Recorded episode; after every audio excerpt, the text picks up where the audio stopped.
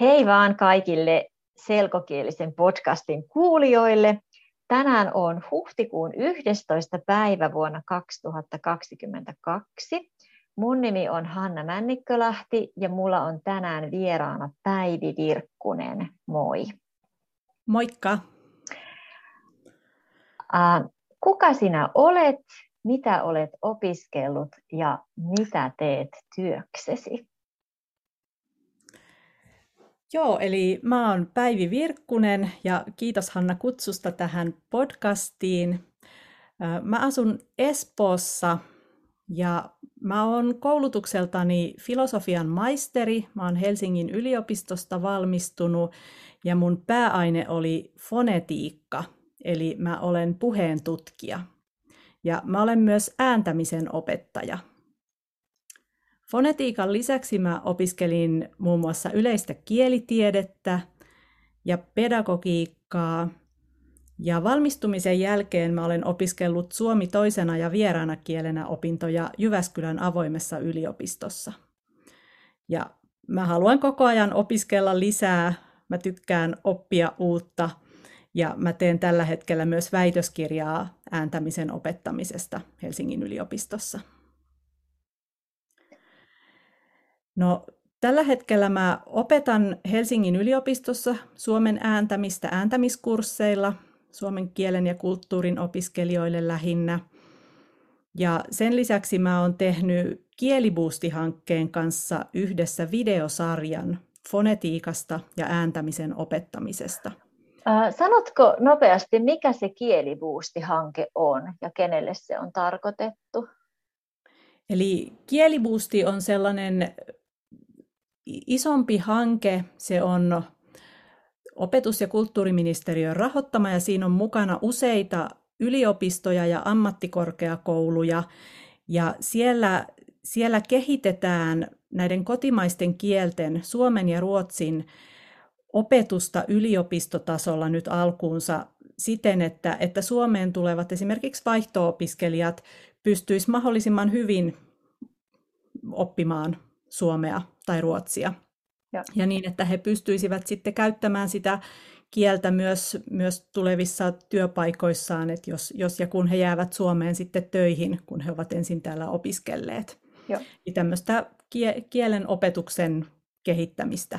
Ja siellä hankkeessa tosiaan tehdään myös ihan tällaisia materiaaleja sitten, sitten niin kuin opettajille suunnattuja ja, ja minkä avulla sitten sit voidaan kehittää tätä kielten opetusta.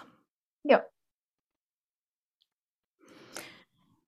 Ja, ja tosiaan tämä, tämä videosarja, joka, joka nyt ollaan tänä keväänä tehty ja kuvattu, se valmistuu tuossa kesällä 2022.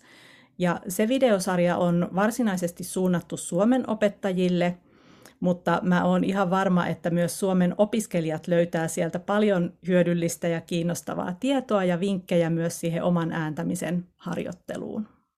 Joo, mä odotan sitä ainakin tosi innolla, että voi itse katsoa ja suositella opiskelijoille. Joo, kiva kuulla. Ja, ja sitten, joo. Sitten tosiaan Eli... näiden, näiden uh, yliopistohommien lisäksi sitten mä oon juuri perustanut oman ääntämisklinikan. Kerro siitä lisää. Mitä, mitä se ääntämisklinikka tekee ja minkälaisia palveluita sulla on?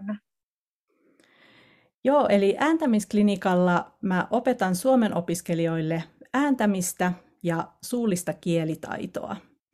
Ja usein jos ajatellaan suomen opetusta, niin siinähän on tosi paljon niitä eri kielen ja kielitaidon osa-alueita, kun pitää opiskella sanoja ja pitää opiskella kielioppia ja, ja siellä on, siellä on paljon, paljon, mitä pitää omaksua, niin niin monesti voi käydä niin, että se ääntäminen jää vähän vähemmälle huomiolle. Et siellä oppitunneilla ei ole aikaa keskittyä siihen puhumiseen ja ääntämiseen niin paljon kuin olisi tarpeen sen ääntämisen oppimisen suhteen. Ja sen takia, kun mä oon nyt pitänyt ihan näitä tämmöisiä ääntämiskursseja, niin mä oon huomannut, miten tosi tehokkaita ne on, ja sen takia mä halusin perustaa tämän ääntämisklinikan niin, että että mä voisin tarjota nimenomaan siihen ääntämiseen keskittyvää opetusta. Um, mikä on yleensä suomen kielessä, suomen kielen ääntämisessä kaikkein vaikeinta? Mä tiedän, että ne haasteet on erilaiset riippuen äidinkielestä, mutta mitkä on sellaisia yleisesti haastavia äänteitä kaikille? No nyt kun ajatellaan ääntämistä, niin sehän tuntuu semmoiselta aika isolta ja laajalta kokonaisuudelta. Me voidaan helpottaa asiaa vähän ajattelemalla, pistämällä sitä ääntämiskokonaisuutta pienemmiksi paloiksi. Eli me, me voidaan ajatella, että ääntäminen koostuu kahdesta osa-alueesta. Eli meillä on yksittäisiä äänteitä, niin kuin vokaaleita, esimerkiksi A, E, I, U, Y, ja sitten meillä on konsonanttiäänteitä, niin kuin vaikka mm ja s ja k, mitkä on klusiiliäänteet lähinnä hiljaisuutta. Ja sen lisäksi on sitten yksittäisiä äänteitä laajempia ilmiöitä, ja niitä kutsutaan prosodiaksi. Ja prosodisia piirteitä on esimerkiksi äänekestot, ja painotus ja puheen intonaatio eli sävelkulku.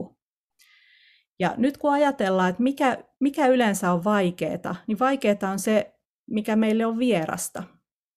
Eli jos omassa äidinkielessä ei ole niitä äänteitä, joita suomen kielessä on, tai omaa äidinkieltä painotetaan eri lailla kuin suomen kieltä, niin silloin syntyy helposti ongelmia. Ja tietyt suomen äänteet voi olla suomen oppijalle vaikeita. Esimerkiksi pyöreät etuvokaalit y ja ö, ne on maailman kielessä aika harvinaisia, ja siksi ne on usein vaikeita myös suomen opiskelijalle. No sitten konsonanttipuolelta esimerkiksi tämä ng-äänne, joka on vaikka sanoissa kengät tai Helsingissä, se voi olla vaikea, koska se on yksi niistä harvoista suomen äänteistä, joille ei ole omaa merkkiä suomen kirjoitusjärjestelmässä. Se pitää vaan oppia tulkitsemaan. Ja ja kestot on sitten monille vaikeita. Joo, ja tuntuu, että opetuksessa on usein niin paljon kaikkia muuta opetettavaa tai niin paljon tärkeitä asioita, mitä haluaa opettaa, että sitten sille ääntämisen opettamiselle ei kauheasti jää aikaa, paitsi jos se vaikuttaa selvästi ymmärtämiseen. Joo, ja nuo kestot on siinä mielessä jännä juttu, että, että useinhan jos joku yksittäinen ääne menee pikkasen eri lailla kuin miten, miten suomalainen sen sanoisi, niin se ei välttämättä vaikuta siihen ymmärtämiseen. Mutta nuo kestot voi aika helpostikin vaikuttaa siihen sanan merkitykseen, muuttaa mm. merkitystä. Eli suomi on niin sanottu kvantiteettikieli, eli se tarkoittaa sitä, että äänteen kestolla erotellaan sanojen merkityksiä. Esimerkiksi sanat tuli ja tuuli tarkoittaa eri asiaa, koska se u-ääne siellä on eri pituinen. Ja samoin sanat tuli ja tulli tarkoittaa eri asiaa, koska se l-ääne on eri pituinen. Ja suomi on siinä mielessä aika harvinainen kieli, erikoislaatuinen kieli, että Suomessa se kvantiteetti ei ole mitenkään sidottu sanapainoon, niin kuin monissa muissa kielissä. Mm. Ja sen takia suomen oppijalle voi olla tosi vaikea tuottaa tämmöinen esimerkiksi pitkä vokaali sanan loppuun, painottomalle tavulle. Tämmöinen on esimerkiksi sanan asuu lopussa, jos meillä on lause Aino asuu Helsingissä, tai menee sanassa lauseessa Matti menee kouluun. Eli ne on sellaisia, mitkä pitää vaan ihan niin kuin tiedostaa ja ymmärtää, sitä pitää erityisesti harjoitella, että ne kestot saa riittävän pitkiksi tällaisissa tapauksissa. Joo, mä olen, olen huomannut. Ja sitten se on kuitenkin niin, niin pieni asia, että mä ymmärrän hyvin, niin tuntuu välistä, että voinko mä nyt pysähtyä jauhamaan tätä asiaa opiskelijan kanssa, joka on jo tosi edistynyt ja varmasti tietää tämän. Joo. Kyllä. Sekö on semmoinen yleinen kaikilla? Se, se, on monilla. Kyllä, se on kyllä tosi monilla. Ne kestot on semmoiset, mitkä vaatii, vaatii paljon harjoittelua. Joo. Uh, mitenkä jokainen Suomen oppija voi harjoitella ääntämistä yksin? No kun ajatellaan ääntämistä taitona, niin sehän on motorinen taito. Ja sitä pitää harjoitella tosi paljon, niin kuin kaikkia motorisia taitoja. Eli samalla lailla niin kuin aloittaa soittamaan tai alkaa pianon soiton harrastamisen tai opettelee ajamaan polkupyörällä, sitä pitää aluksi harjoitella tosi paljon ennen kuin se alkaa sujumaan. Ja ääntäminen on tässä mielessä ihan samanlainen motorinen taito. No tietysti semmoista, että niin kun sitä toistoa tarvitaan, mallin mukaan voi toistaa, mutta pelkästään se kuullun mallin mukaan toistaminen voi olla vaikeaa, jos ei ihan tiedä, että mitä pitäisi tehdä niin, että saa äänettyä oikein. Ja usein harjoittelussa auttaa tosi paljon se, että tietää, mitä pitäisi tehdä, mutta se, se voi olla vaikea oppia yksin. Ja siksi tehokkainta on kyllä harjoitella opettajan kanssa jolta saa koko ajan palautetta ja opettaja silloin ohjaa sitä ääntämistä oikeaan suuntaan. Ja opettaja osaa myös antaa jokaiselle just sellaisia kotiharjoitteluohjeita, jotka huomioi juuri, juuri tälle opiskelijalle vaikeat äänteet, niin että se harjoittelu kohdistuu niin kuin oikeisiin asioihin. Eli jos se suomen ääntäminen tuntuu vaikealta, niin kannattaa ensin tulla vaikka ääntämiskurssille tai parille yksityistunnille harjoittelemaan ääntämistä, niin silloin saa ihan henkilökohtaista palautetta ja sitten tietää paremmin, että mitä kannattaa tehdä. Niin, ettei käy niin, että, että vahingossa harjoittelee vääriä asioita tai harjoittelee, päätyykin väärään, väärään esimerkiksi äänteiden tuottamiseen mm, vahingossa, kun ei, ei, ole, ei tiedä ihan tarkkaan, että mitä tehdä. Opetatko sä muuten ääntämistä vain suomeksi vai voitko sä käyttää muita kieliä apukielenä? Öö, suomeksi ja englanniksi. Että tota, niin kun pää, pääsääntöisesti olen tähän asti opettanut suomeksi, mutta, mutta kyllä, kyllä koko ajan myös, myös englanniksi opetan. Joo. Et mä ehkä niin sanoisin, että et, no, no siinä on kaksi puolta. Eli ääntäminen on hyvä aloittaa heti opintojen alusta, että siihen heti niin kuin kerrotaan, mitä asioita siihen liittyy ja minkälaisia Suomen äänteet on, että alusta asti voidaan oppia ne oikein. Mutta tietysti siinä opiskelujen ihan alkuvaiheessa, kun on tosi paljon muutakin mietittävää ja, ja sanavarasto voi olla vielä aika, aika suppea ja, ja paljon energiaa menee siihen, että miten, miten lauseita esimerkiksi muodostetaan mm. ja mit, mitä haluaa sanoa, niin siinä vaiheessa voi olla vielä aika vaikea keskittyä niin kuin tosi tarkkaan siihen ääntämiseen. Eli myös siinä vaiheessa, kun se suomen kielen taito on jo vähän, vähän parempi, puhutaan jostain B1, B2-tasosta, mm. jolloin pystytään jo niin kuin kommunikoimaan paremmin suomeksi, niin siinäkin vaiheessa, jos huomaa, että omassa ääntämisessä on jotain sellaista, mitä haluaa korjata, niin se on erittäin hyvin mahdollista ja siinä vaiheessa usein sitten toki se opetus on, on pääosin suomeksi, koska, koska se suom, yhteinen suomen kielen taito on jo, jo sitten toimiva. Joo, mä mietin koko ajan, että pitää omastakin opetuksesta vaan löytää aikaa, ottaa aikaa sille ääntämiselle. Ja sehän on hyvä, hyvä koska, koska sitä ei sitä tarvita paljon. Et joka tunnilla, jos ottaa vaikka ihan vaan viisi minuuttia tai alle kymmenen minuuttia siihen, että keskitytään nimenomaan vaan siihen ääntämiseen, niin sekin jo auttaa ja vie eteenpäin. Mm. Mutta se, se vaatii melkein sen, että, että, että siinä, siinä kohtaa, kun sitä ääntämistä harjoitellaan, niin si, silloin ei tarvitse sitten miettiä niin paljon niitä muita kielioppijuttuja mm. ja muita, että, että keskitytään vaan siihen, siihen ja, ja siinäkin auttaa sitten tosi paljon se, että opettaja kertoo suoraan, että nyt, nyt meillä on tarkoitus harjoitella vaikka yyn laatua tai öön laatua, tai, mm. tai nyt me harjoitellaan niitä kestoja niin että se opiskelija tietää, että mi- mitä tässä on nyt tarkoitus tehdä. Silloin on paljon helpompi niin kuin, suunnata se huomio niihin opiskeltaviin asioihin. Joo. Kuinka, mikä on ääntämisen opetuksen tavoitteena tai, tai se, että kuinka, kuinka, kuinka hyvä ääntäminen riittää, mikä riittää? No tietysti aina kielenopiskelussa se, se pääpointtihan on se, että tullaan toimeen sillä kielellä. Että opiskelija tulee toimeen suomen kielellä, oli se sitten ihan perusarjessa tai, tai työympäristössä. Et sitä, sitähän me ei aina tiedetä, että ne, ne tavoitteet tai ne tarpeet on niin vaihtelevia kaikilla kielten opiskelijoilla.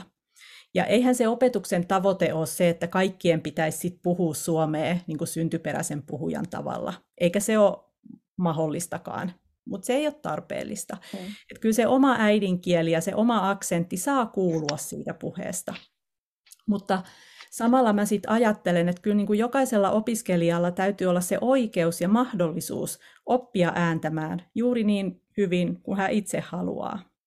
Et jos ihminen kokee, että hän ei uskalla puhua suomea vaikka kaupassa asioidessa tai työpaikalla, tai ettei pysty sanomaan niitä haluamiaan asioita siksi, että jännittää sitä omaa ääntämistä tai kokee, ettei osaa ääntää tarpeeksi hyvin, niin totta kai siihen on mahdollista silloin puuttua. Ja tietysti, tietysti sitä kannattaa silloin harjoitella, koska iso, iso osa, mehän, suurin osa meidän kommunikaatiosta tapahtuu puhumalla, ja jos, jos sitä puhumista ei uskalla tehdä sen takia, että kokee, että ei ole riittävän hyvä siinä vieraalla kielellä puhu, puhumisessa, niin, niin si, si, sitä kannattaa harjoitella, koska sit, sitten pääsee puhumaan kaikissa eri tilanteissa.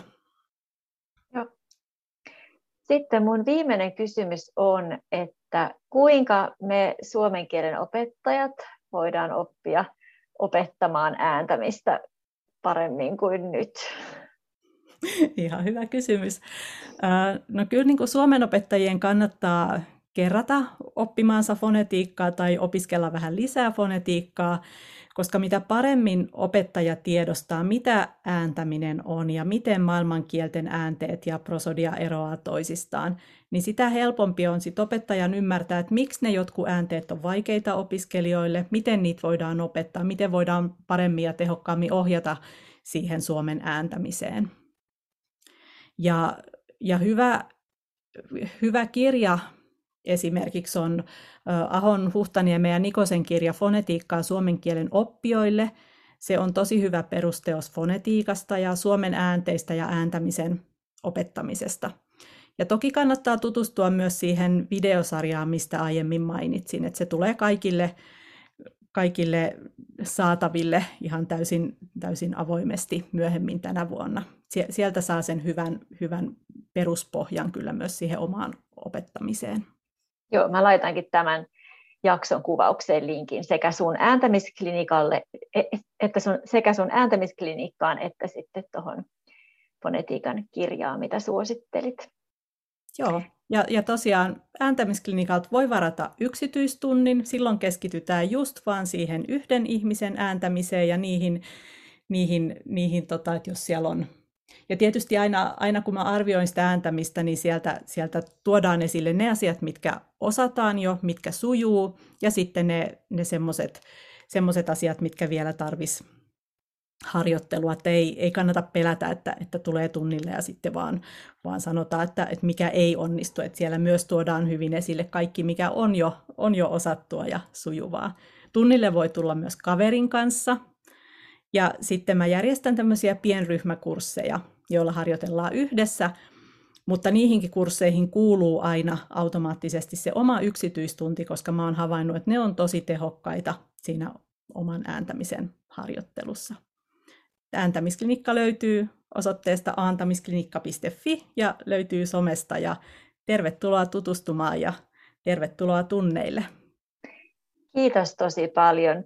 Mä lopetan nyt tämän nauhoittamisen, mutta mä unohdin aluksi selittää tämän huikean tekniikan tästä, että älä poistu vielä, mutta mä lopetan nyt tämän nauhoittamisen ja toivotan oikein hyvää päivänjatkoa kaikille kuuntelijoille ja kiva kun olitte mukana. Moi moi! Moi moi!